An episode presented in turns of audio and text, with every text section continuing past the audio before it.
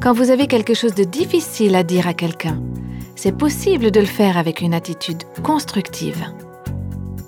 Vous pouvez dire des choses difficiles aux gens les plus durs si vous les dites avec un esprit plein de douceur et de bienveillance, avec compassion et avec un intérêt sincère pour eux. Bienvenue dans le podcast de Réveille nos cœurs. Plein d'assurance et humble en même temps. Ferme et imprégné de maîtrise de soi et de douceur. Qui confronte tout en restant bienveillant. Voilà des qualités bien rares que l'on ne trouve que chez des personnes remplies de sagesse. Imaginez que vous vous trouvez dans la situation suivante. Votre mari a gravement offensé un chef militaire puissant et populaire. Ce chef est en route vers votre maison avec 400 soldats. Votre mari est en train de faire la fête et de se saouler. Il ne reste plus que vous pour faire face à l'armée et calmer la situation. C'est exactement ce qu'Abigail a dû affronter. Dans ce podcast de la série Abigail Comment vivre avec les gens difficiles, nous poursuivons l'étude de son histoire. Je sais pas pour vous, mais moi, j'aime de plus en plus cette histoire du premier livre de Samuel, chapitre 25. Et j'espère que vous avez pu suivre les épisodes précédents.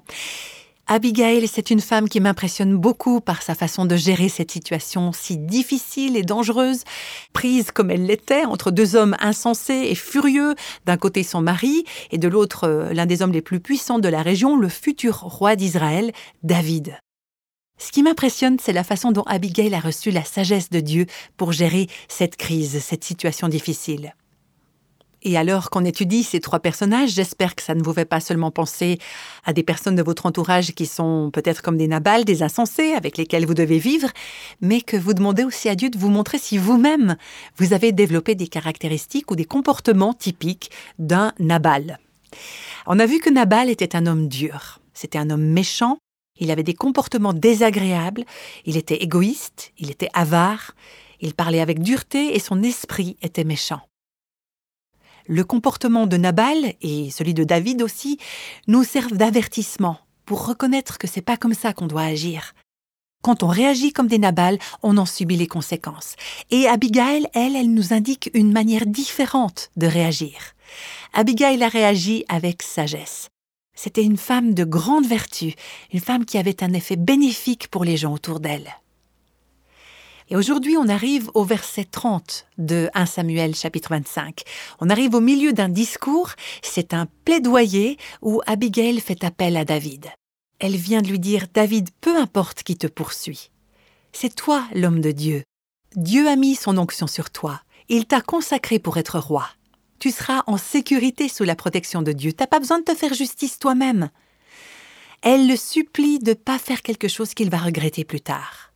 Et au verset 30 et 31, elle dit à David Mon Seigneur David, quand l'Éternel t'aura fait tout le bien qu'il t'a annoncé et qu'il t'aura établi chef sur Israël, tu n'auras ni remords ni souffrance de cœur, c'est-à-dire mauvaise conscience, pour avoir répandu le sang inutilement et pour t'être vengé toi-même.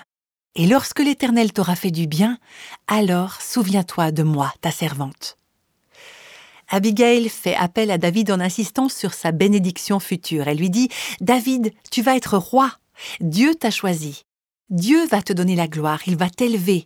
Alors ne fais rien aujourd'hui que tu regretteras plus tard quand tu seras roi. Ne répands pas le sang sans raison. Ne te venge pas toi-même, laisse ça à Dieu. Tu voudrais pas que ta conscience te tourmente ou que Nabal et ses hommes te poursuivent parce que tu as agi sur le coup de la colère. Tu veux pas avoir un tel crime sur ta conscience jusqu'à la fin de ta vie. Quand tu seras roi, ça reviendra te hanter. On a pu voir ça au verset 26, hein, quand Abigail parle de se venger. Certaines traductions disent de te faire justice par ta main. C'est ça la signification de se venger. Hein. C'est se faire justice par ses propres forces, littéralement par sa main. C'est essayer de régler le problème soi-même. Et Abigail dit ne fais pas ça, laisse Dieu s'en occuper. Et ça, c'est un concept qui est clairement présenté dans le Nouveau Testament. On peut lire ça dans Romains 12, versets 17 et 18. Ne rendez à personne le mal pour le mal. S'il est possible, autant que ça dépende de vous, soyez en paix avec tous les hommes.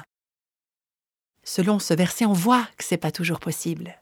Il y a parfois des gens qui n'accueillent pas favorablement nos efforts pour vivre en paix avec eux, tout comme Nabal l'a fait avec David. David a envoyé ses hommes lui dire que la paix soit avec toi. Et Nabal a répondu Moi, la paix, ça m'intéresse pas. Alors qu'est-ce qu'on peut faire quand les gens ne veulent pas vivre en paix avec nous? Toujours dans Romains 12 au verset 19 à 21, Bien-aimés, ne vous vengez pas vous-même, mais laissez agir la colère, car il est écrit à moi la vengeance, à moi la rétribution, dit le Seigneur. Mais si ton ennemi a faim, donne-lui à manger.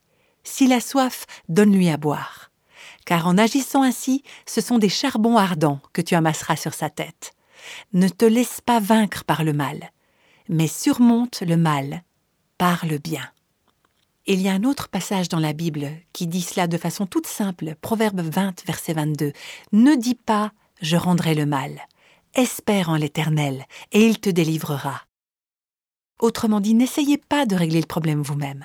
Confiez-vous au Seigneur, espérez en l'Éternel, et il vous délivrera. Donc Abigail affronte David, mais elle le fait avec bienveillance. Elle est claire, elle est franche, elle dit la vérité, mais elle parle avec respect et avec humilité.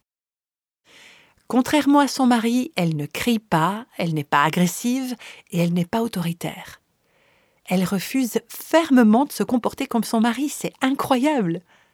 Vous pouvez dire des choses difficiles aux gens les plus durs si vous les dites avec un esprit plein de douceur et de bienveillance, avec compassion et avec un intérêt sincère pour eux. On continue le dialogue entre Abigail et David au verset 32 et 33. David dit à Abigail, Béni soit l'Éternel, le Dieu d'Israël qui t'a envoyé aujourd'hui à ma rencontre. Béni soit ton bon sens, et béni sois-tu, toi qui m'as empêché, en ce jour, de répandre le sang, et qui as retenu ma main. Là, David révèle que son cœur est tourné vers Dieu, dans la façon dont il répond à l'appel plein de discernement que lui a lancé Abigail. Les paroles de cette femme le calment. Il prend conscience de ce qu'il est en train de faire et il fait volte-face. Il écoute l'appel d'Abigail, contrairement à Nabal qui a refusé d'écouter et à qui on ne peut pas faire appel. Et David dit Béni soit l'Éternel. Avec ce qu'elle a dit, Abigail a réussi à convaincre David de détourner son attention de lui-même et de ses ennemis pour regarder au Seigneur. Et la réponse de David montre qu'il avait vraiment un cœur qui voulait plaire à Dieu. Il s'est repenti, il a fait demi-tour en lui-même. Et puis au verset 33, il lui dit Béni soit ton bon sens. Il reconnaît la sagesse et le bon jugement d'Abigail. Il fait louange de son bon sens et de son discernement.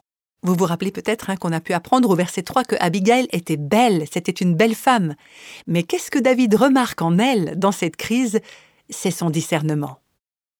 Vous savez ce que le livre des Proverbes dit sur une femme qui possède la beauté physique mais qui manque de bon sens?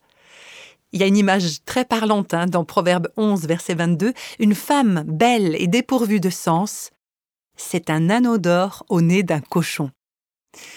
Si vous voulez influencer la vie de quelqu'un, en fait, c'est pas votre apparence extérieure qui aura le plus d'impact, c'est votre cœur, c'est votre attitude, c'est votre esprit, c'est votre façon de parler qui auront un impact sur les autres. Proverbe 16, 21 Celui qui est sage de cœur est appelé intelligent et la douceur des lèvres augmente le savoir. Une autre version qui dit augmente la persuasion. Alors, rappelez-vous de ce verset la prochaine fois que vous essayerez de persuader votre conjoint que vous avez raison sur quelque chose. Un discours est beaucoup plus persuasif s'il est dit avec douceur. Et puis, Proverbe 25, verset 15, Par la lenteur à la colère, on fléchit un prince, et une langue douce peut briser des os. Vous voyez, hein, trop souvent on croit qu'on nous écoutera ou qu'on nous comprendra mieux, on comprendra mieux notre point de vue si on parle fort, si on met beaucoup d'emphase, si on parle avec beaucoup plus de passion. Je me rappelle qu'il y a une femme qui m'a dit un jour Moi, mais j'ai l'impression que si je m'énerve pas, mon mari ne m'écoute pas. La réaction d'Abigail, c'est une belle illustration qu'on peut parler avec sagesse, avec maîtrise de soi, avec tranquillité et être entendu au point de calmer complètement une situation de crise. En fait, il y a un passage qui dit que c'est la personne qui se maîtrise qui contrôle réellement la situation. On peut lire ça dans Proverbe 16, verset 32. Celui qui est lent à la colère vaut mieux qu'un héros, et celui qui est maître de lui-même que celui qui prend des villes. Dans le passage qu'on étudie aujourd'hui, qui a été la personne la plus efficace? Simplement une femme avec une voix douce, avec un cœur généreux et sage. Et on le voit dans les versets 34 et 35 quand David répond à Abigail Mais l'Éternel, le Dieu d'Israël qui m'a empêché de te faire du mal, est vivant. Si tu ne t'étais pas dépêché de venir au-devant de moi, il ne serait resté qui que ce soit à Nabal, d'ici à la lumière du matin. David prit de la main d'Abigail ce qu'elle lui avait apporté et lui dit Retourne en paix dans ta maison. Regarde, j'ai écouté ta voix et je t'ai favorablement accueilli. J'ai écouté ta voix. Il y a d'autres traductions qui disent Je t'ai entendu. J'ai cédé à ta parole. Qu'est-ce que nous apprend Proverbe 15, verset 1 Une réponse douce calme la fureur, mais une parole dure excite la colère. Et je crois que Abigail était la clé, la solution dans cette situation de crise. Elle ne pouvait pas contrôler Nabal, son mari, elle ne pouvait pas contrôler David, mais elle pouvait se contrôler elle-même. Et en faisant preuve de maîtrise de soi, elle a répondu avec douceur plutôt qu'avec des paroles dures. Quand on se trouve en situation de crise, ce qui nous vient naturellement, c'est des paroles dures, des paroles autoritaires. Mais elle, elle n'a pas fait ce choix. Et en conséquence, c'est sa réponse douce qui a détourné la colère c'est le pouvoir, c'est l'influence d'une femme qui aime Dieu sur toutes les personnes de son entourage. Abigail, c'était une médiatrice, une femme qui apportait la paix. Elle s'est interposée entre ces deux hommes en furie et leurs armées dans le but de les réconcilier. Elle a permis d'épargner des vies. Elle a empêché David de faire le mal. Elle a calmé sa réaction insensée. Et voilà, à la fin du passage, David dit que sa colère est apaisée. Il a remercié Abigail en lui disant Je n'ai plus l'intention d'attaquer ton mari maintenant. Et puis, Abigail est rentrée chez elle. On continue au verset 36. Elle arriva auprès de Nabal, et voici, il faisait dans sa maison un festin comme un festin de roi. Cet homme, qui avait refusé de donner à manger et à boire à David et à ses hommes, qui pourtant avaient protégé ses bergers, cet homme qui avait dit qu'il ne donnerait rien à David, le voilà maintenant, égoïste et glouton comme il est, en train de faire un festin de roi. Rappelez-vous, David, c'est le futur roi. Mais Nabal, lui, il est arrogant, il pense que tout lui est dû. On continue à lire, Nabal avait le cœur joyeux et il était complètement dans l'ivresse. Et ce qui va suivre est maintenant une des plus grandes preuves de la sagesse d'Abigail. Elle ne lui dit aucune chose, petite ou grande, jusqu'à la lumière du matin.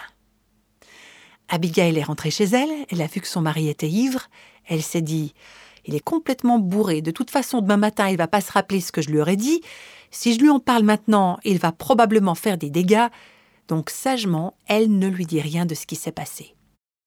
Il y a un moment pour parler et il y a un moment pour se taire. Mais c'est évident qu'elle a l'intention de parler à son mari, et en réalité, elle le fait le lendemain.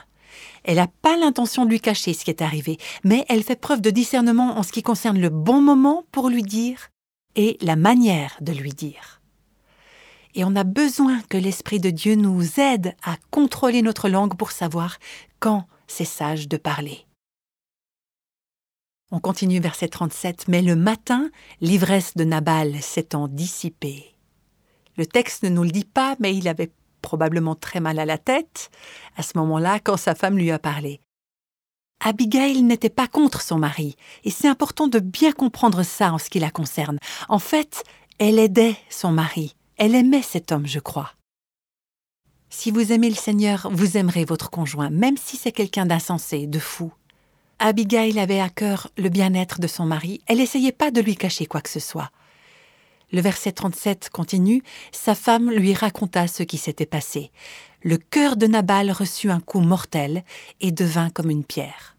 Environ dix jours après, l'Éternel frappa Nabal et il mourut. Là, c'est un passage très grave, hein, c'est sérieux. Il y a des leçons très importantes pour nous à ne pas manquer là. D'abord, qu'est-ce qui s'est passé?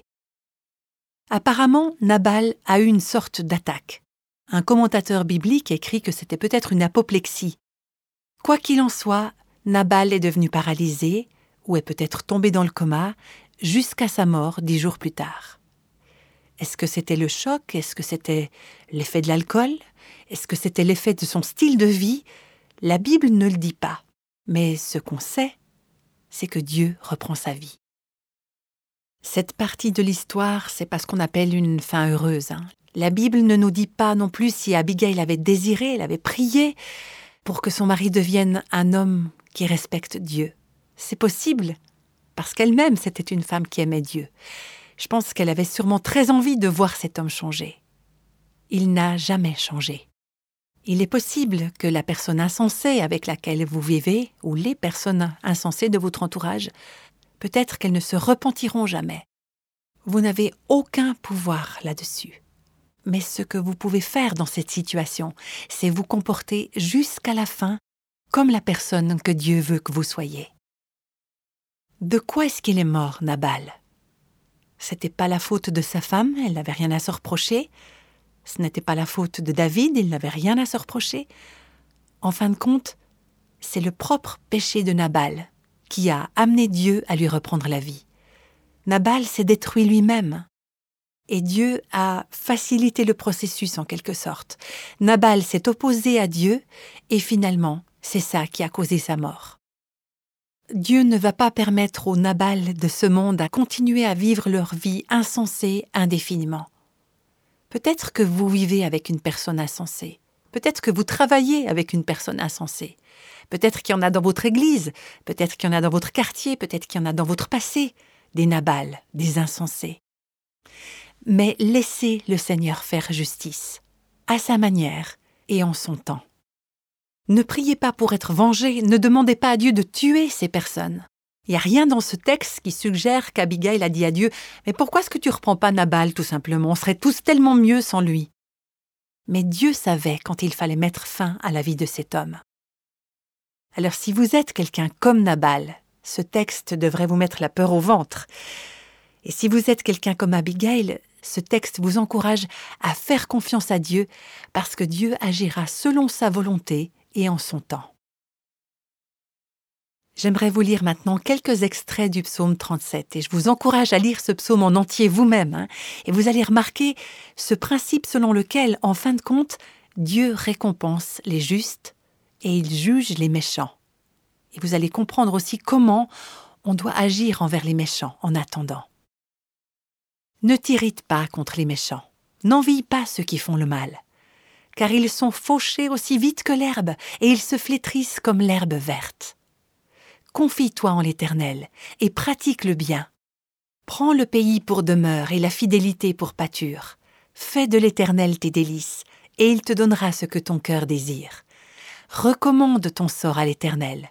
Et là, je pense à vous, hein, qui êtes comme Abigail, mariée à quelqu'un comme Nabal.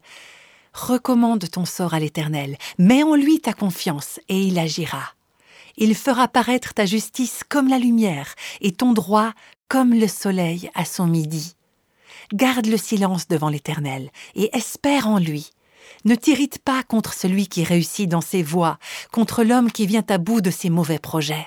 Laisse la colère, abandonne la fureur.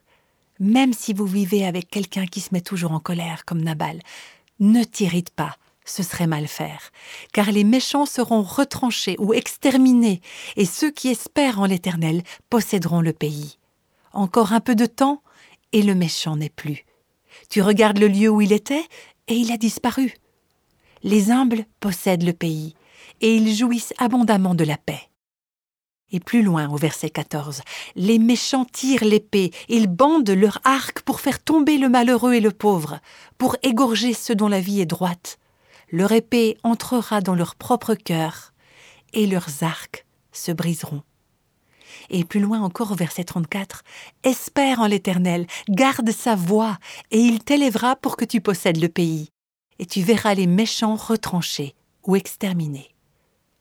Le salut des justes vient de l'Éternel. Il est leur protecteur au temps de la détresse. L'Éternel les secourt et il les délivre. Il les délivre des méchants et il les sauve, parce qu'ils cherchent en lui leur refuge. Elles sont extraordinaires, ces promesses. Est-ce que vous les croyez? Si c'est le cas, alors vous pouvez vivre avec des gens difficiles. Vous pouvez vous réfugier dans le Seigneur. Vous pouvez laisser le Seigneur s'occuper de vos gens difficiles, de vos nabals. En fin de compte, c'est Dieu qui a délivré Abigail dans cette crise. Et Dieu promet également, à sa façon et en son temps, de vous délivrer. On a vu quel effet Nabal a eu sur David et combien il l'a mis en colère. Mais il faut se rappeler que c'est Abigail qui a dû vivre avec cet homme pendant un certain nombre d'années. Mais à sa manière et en son temps, c'est Dieu qui l'a délivré de ce mariage difficile. Je ne suis pas en train de vous dire que Dieu va systématiquement reprendre la vie d'un conjoint insensé, difficile, bien qu'une situation puisse s'aggraver au point où Dieu le fera. Mais surtout, surtout, ne demandez pas au Seigneur de le faire. Le Seigneur est patient envers vous. Il veut que personne ne meure, mais que tout le monde vienne à la repentance. Si on aime notre conjoint comme Dieu nous aime, peu importe à quel point notre conjoint est insensé, eh bien notre désir ce sera de voir cette personne arriver à se repentir. Mais il existe une coupe qui sera pleine à un moment donné, et c'est la coupe de la fureur de Dieu et quand cette coupe sera pleine, Dieu jugera. Ça ne veut pas dire qu'en attendant, si vous êtes dans une situation similaire à celle d'Abigail, vous devez rester passive. Abigail n'est pas restée chez elle en attendant que David et Nabal se détruisent mutuellement. Vouloir plaire à Dieu et lui obéir, ça ne signifie pas qu'il ne faut rien faire et laisser votre conjoint se détruire lui-même et détruire votre famille. Mais ça veut dire qu'il faut faire preuve de retenue, il faut se conduire avec sagesse, il faut rechercher des gens qui pourront peut-être vous aider à résoudre la situation, des personnes qui faciliteront la réconciliation, des personnes dont le but sera de sauver la situation pour que le mari ou la personne qui est ce Nabal dans votre vie arrive à se repentir. Et là, c'est un avertissement pour ceux qui font le mal. Je crois que c'est un avertissement très sérieux, c'est grave. Peut-être qu'il y a un insensé comme Nabal qui est en train d'écouter cette émission en ce moment même. Et Dieu vous avertit que, quand la coupe de sa colère sera pleine, votre vie prendra fin. Et c'est maintenant qu'il faut qu'il y ait un changement de cœur pour vous. C'est maintenant le moment de vous repentir. Et aussi, si vous qui m'écoutez, vous êtes dans la situation de Abigail, voilà une parole pour vous. Votre vie aura de l'influence et de la puissance si vous vous laissez remplir par l'Esprit Saint si vous vous laissez remplir par la parole de Dieu. Et je vous encourage à vous confier au Seigneur. N'essayez pas de régler le problème par vous-même. Je vous encourage à agir avec sagesse, avec courage et détermination pour faire ce que vous avez à faire dans cette crise. Mais surtout ne perdez pas la maîtrise de vous-même, parce que c'est Dieu qui contrôle la situation. Alors réfugiez-vous dans le Seigneur et mettez votre espérance en lui. Je vous rappelle ces paroles du psaume 37. Le salut des justes vient de l'Éternel, il est leur protecteur au temps de la détresse. L'Éternel les secourt et les délivre. Il les délivre des méchants et il les sauve parce qu'ils cherchent leur refuge en lui.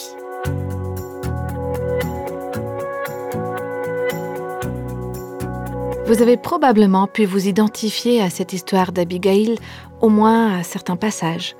Nous avons tous des personnes dans notre entourage qui sont difficiles à vivre, et cette histoire nous donne de bons conseils pour y arriver malgré tout. Le podcast d'aujourd'hui fait partie de la série Abigail, comment vivre avec les gens difficiles.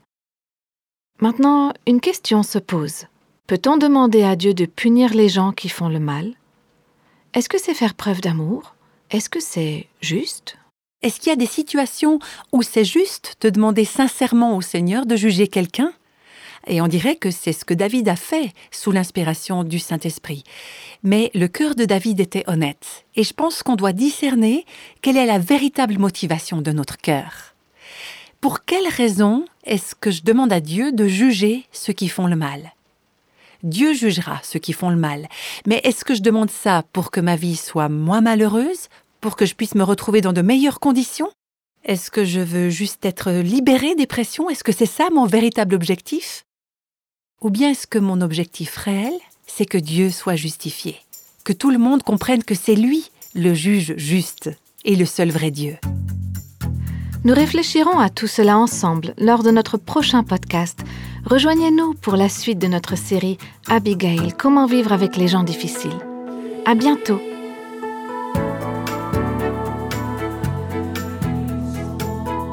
les extraits de la Bible sont tirés de la version Louis II 1910. Réveille nos cœurs est le ministère francophone de Revive Our Hearts, initiative de Life Action Ministries avec Nancy DeMoss Volgemuth. Avec les voix de Christine Raymond et Jeannette Kosman.